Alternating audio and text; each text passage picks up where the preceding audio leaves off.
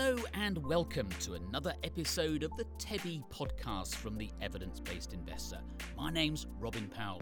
In this program, we're going to be discussing exchange traded funds. It's no exaggeration to say that ETFs are transforming the investment landscape, and few people understand that better than Dave Nadig. Dave is CEO of ETF.com. Previously, he was director of ETFs at FactSet Research Systems. Later this month, he's a keynote speaker at Inside ETFs, Europe's largest ETF event. At the end of this podcast, we're going to tell you how you can attend Inside ETFs as a VIP guest free of charge. But before that, let's listen to Dave Nadig being interviewed by Inside ETFs John Swolfs. Dave, good afternoon and thank you for joining us. We're usually excited to have you as part of the speaking faculty at the Inside ETFs Europe's conference this October in London. Uh, but I did want to jump right into a question with you here. Year over year, we've seen ETFs continue to gather assets at a record pace. I was wondering if you're still continuing to see that trend in 2017 and just how healthy is the ETF universe? It's uh it's growing faster than we can even keep up, honestly, John. I mean, we've got uh, you know globally we're looking at something like 420 billion uh, in dollars uh, it flows through the end of August. Uh, about 300 of that's been in the U.S. About 120 of it's been elsewhere. From most of that in Europe and sort of UCITS style products. Um, we've got you know 4.3 trillion in the overall market. Um, that's up basically a trillion since this time last year. When you add in the you know incredible growth we've seen in frankly all the risk markets around the world. I mean, it's hard to find a market that's been down over the last 12 months. Uh, and, and you know, on top of that, we've seen just huge product launches. Now, it's it the pace of launches has slowed down a little bit. Um, we're at about 6,300 ETPs globally, which seems like an awful lot to me. And so you haven't seen a tremendous number of new products, but boy, the assets really do keep flowing in. Great, and thanks for that, Dave. That sounds like a really, really rosy picture there. But we all know every industry faces, you know, potential risks and threats. Kind of, what do you see right now as probably the biggest threat to the ETF industry? Well, I mean, it, it's hard to look back at the last either year to date or the last 12 months and not uh, wonder whether or not we're looking a little frothy in global risk markets, particularly I think global equities. You know, I mean, it, people focus a lot on things like the S&P 500, which is up about 15% over the last year. You look globally though, it's even higher. Emerging markets, depending on which ones you look at, are 18, 19, 20% up over the last year. We're at the end of no, almost no matter how you measure it, we're at the the tail end of what's just been this incredible bull market for almost all risk assets. And you have to wonder how long that can continue. Uh, I know many economists are looking for pullbacks. The question is when we do inevitably have a pullback, because it's never going to be like this forever, uh, what does that mean for the ETF industry? If you look back at how the ETF industry reacted, say, in 2008, um, sort of the last time we had a big shock to the system, uh, while it was not great and fun for anyone, it did actually turn out to be a positive for the ETF industry overall. What we saw was some investors did take money off the table, but when they came back in, they tended to come back in looking for low cost beta exposures that drove them to ETFs. So when we have those moments of turmoil, I actually think it ends up being positive for the ETF market. You see folks who might have been in an uh, expensive, actively managed product reconsider when they come back in. Uh, so even in a downturn, it sounds like ETFs do have kind of a leg up, an opportunity to grow. Um, but with that, I know you mentioned earlier there was something like 6,300 products globally, which does sound like a lot. Are we just starting to slice and dice the investable universe too much? Have the ETFs moved on past the point uh, of a viable solution for investors to some extent? If you look at traditional funds, uh, whether in the U.S. or in Europe or in UK or in Hong Kong, they're far more than 6,300 funds of the traditional variety too. Particularly when you start counting multiple listings, et cetera. So while it seems like an awful large number of funds, when you actually sort of roll them up into categories, uh, the reality is that it's a fairly small number of those that have the bulk of the assets and which continue to get the assets.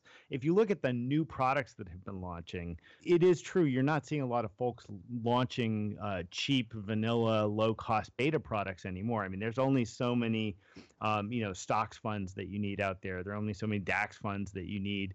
Um, you know, th- there are real economies of scale there, and the big tend to get bigger there. Now, we have seen the case where people will launch new products for a captive distribution channel, whether it's new banks entering the space.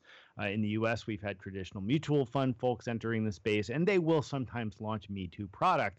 But to your point, a lot of the new product has been uh, really slicing the market very thin. You know, emerging markets uh, growth funds or emerging markets sector funds or different spins on narrow slices of the fixed income market. And I, I think it's reasonable to think a lot of those funds will have problems gathering assets, right? Those are not going to be bread and butter funds for the average punter who's just trying to get investment exposure.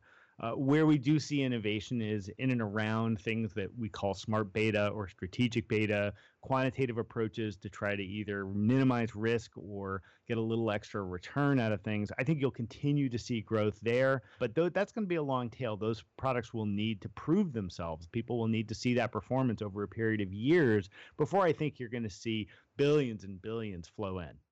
Absolutely. And I, I, do want to get to the smart beta in just a minute. But before we do, ETFs built their reputation as being kind of disruptors. And we're starting to see that now with things like Bitcoin and blockchain. Do you see them having a big impact on the ETF space? And if so, do you think issuers will be able to get products to market in time for investors to take advantage of these, you know, quick growing trends? Yeah, so anytime you have a fast moving speculative asset, which for sake of argument, let's call Bitcoin a, a speculative asset. I think there, there's reasonable people can disagree what Bitcoin even is, but there's no question people are interested in it as a speculation vehicle, potentially as an investment vehicle. Um, if you look around the world, different regulatory regimes are looking at Bitcoin very differently. There are actually a few ways to get access to Bitcoin in European notes products right now. You really can't get access to it in the US, you really can't get access to it in Asia. So different markets are approaching the question of Bitcoin differently. I think we will see derivatives on Bitcoins launch fairly soon soon. I think there'll be an active futures market for Bitcoin. That'll help. All right, once we have a regulated futures market for these things, uh, it will make it much easier to start wrapping products around it. So I think it's almost inevitable. Uh, now, does that make it a great investment? I'm pretty skeptical about that personally, but I think structurally it's just a matter of time, maybe the next six months, before we actually see some globally listed cryptocurrency based products. Yeah, it's all interesting stuff, absolutely. Uh, and we'll hear more about that at the conference. But I did want to move into smart beta because you did see that we're starting to see some, some great launches there and new approaches within that space. So, one, I guess, as you said, they need to be proved out. Um, what did you really mean by that? And how can investors uh, find out if the smart beta is delivering on its promise? Well, you know, I think the challenge for investors, for ETF focused investors, is that if they're coming at a new product, a smart beta product, from the, the lens of a long term investment portfolio, you know, they have their their home equity allocation, they have some international diversification, maybe they have a fixed income fund or some commodities exposure, and then they look at a smart beta product, it's inevitable that they're going to say, well, if I'm going to spend, say, 90 basis points or 60 basis points for this newfangled thing, what's it going to do that my 15 basis point core exposure isn't? They're going to be looking for something, right? And the challenge is most of these smart beta products are based on a pretty nerdy academic finance, looking at factor exposures, looking at multi factor combination of exposures. And the math would tell us that a lot of times you have to wait for those products to deliver their returns or their risk reduction over a period of years. MSCI has some great research out where they suggest that a good multi-factor strategy would work over seven years that that's a core cycle where you'll get that risk adjusted outperformance. Seven years means that you have to be willing to sit through three years of underperformance to capture the next four years of good performance personally, I don't have that kind of patience. And I worry a little bit that some investors won't have that kind of patience. These are not quick fix products, but we live in a pretty quick fix world. And so I think investors really have to recalibrate their expectations. They really need to believe in these strategies in a way that they wouldn't necessarily just believe in a sector rotation strategy, for instance. Yeah, it makes sense.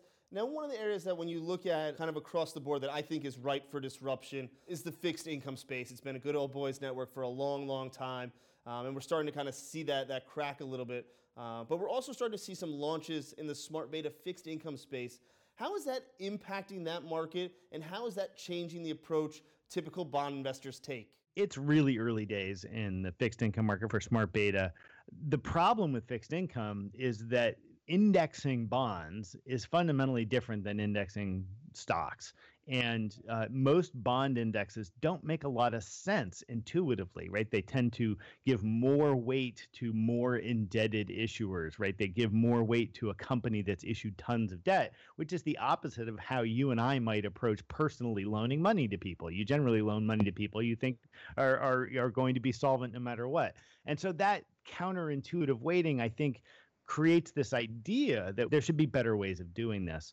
The reality is it's hard to come up with, right? There are not a lot of factors to play with in fixed income, right? You've got interest rate risk measured by duration, you've got credit risk, um, you have sort of idiosyncratic issuer risk, particularly when you start thinking about individual countries, for instance. Um, and that's about it. You don't have a lot else to work with. It's not quite as refined as what we've seen in factor analysis in stocks. And that makes it tricky to come up with with products that really work, that actually either deliver that extra return or actually deliver risk reduction. Now, we have seen some. Um, Deutsche Bank has some interesting ideas around how to think about s- sovereign debt from emerging markets. We've seen folks like Research Affiliates put out some interesting stuff around corporate bonds and how to think about the issuers there. But I think it's very early days. I think it's exciting. I think it's interesting, but I would be very skeptical as an investor. And again, you have to really make sure you understand these products before you wade in. You can't just trust it. So when we talk about early days of products, one of the things that you're starting to hear some, some buzz about is the active ETF. Just if you could give us, uh, you know, kind of the, the quick down and dirty on your thoughts on active ETFs. I think it's inevitable, right? We've seen significant growth in actively managed ETFs. It's a, you know, ETFs fundamentally, they're just a wrapper, and you can kind of stick any kind of investment strategy you want inside that wrapper historically, traditionally, active managers have been reluctant to use the ETF wrapper uh, because part of being an ETF is showing what you own so that the creation and redemption mechanism will work, so that it will trade near fair value. That seems to be eroding. We've seen more and more managers uh, willing to disclose their full portfolio, their actively managed portfolio, and just let that be part of the process. Uh, in fixed income, in particular, we saw huge international managers like PIMCO and DoubleLine come to market with product that is just straight up actively managed bond funds. You're starting to see that crack on the equity side too. It's taking time. I, most of the regulatory hurdles are are non-existent in, around the world, so it's I think really just a matter of time until we see what will eventually be a flood of active management coming to the ETF space. Yeah, fantastic. I, look forward to it. I do think that active ETFs are certainly an opportunity for, for ETFs to take that next uh, leg up as they continue to grow in their use throughout the world.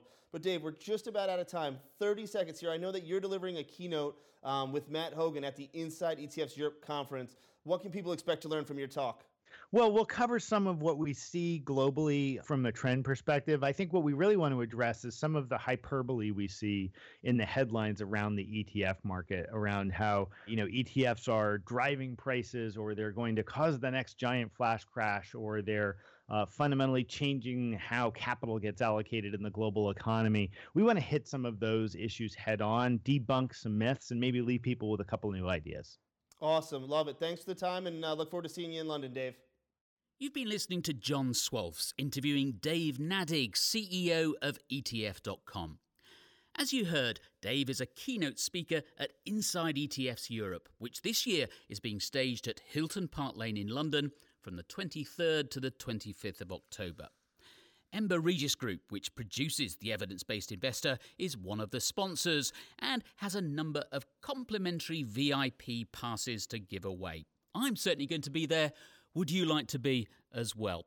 If so, all you need to do is search for Inside ETFs Europe. Click on the green Book Now button, enter your details, and use the VIP code REGIS. That's REGIS, R E G I S, at checkout. It would be great to see you.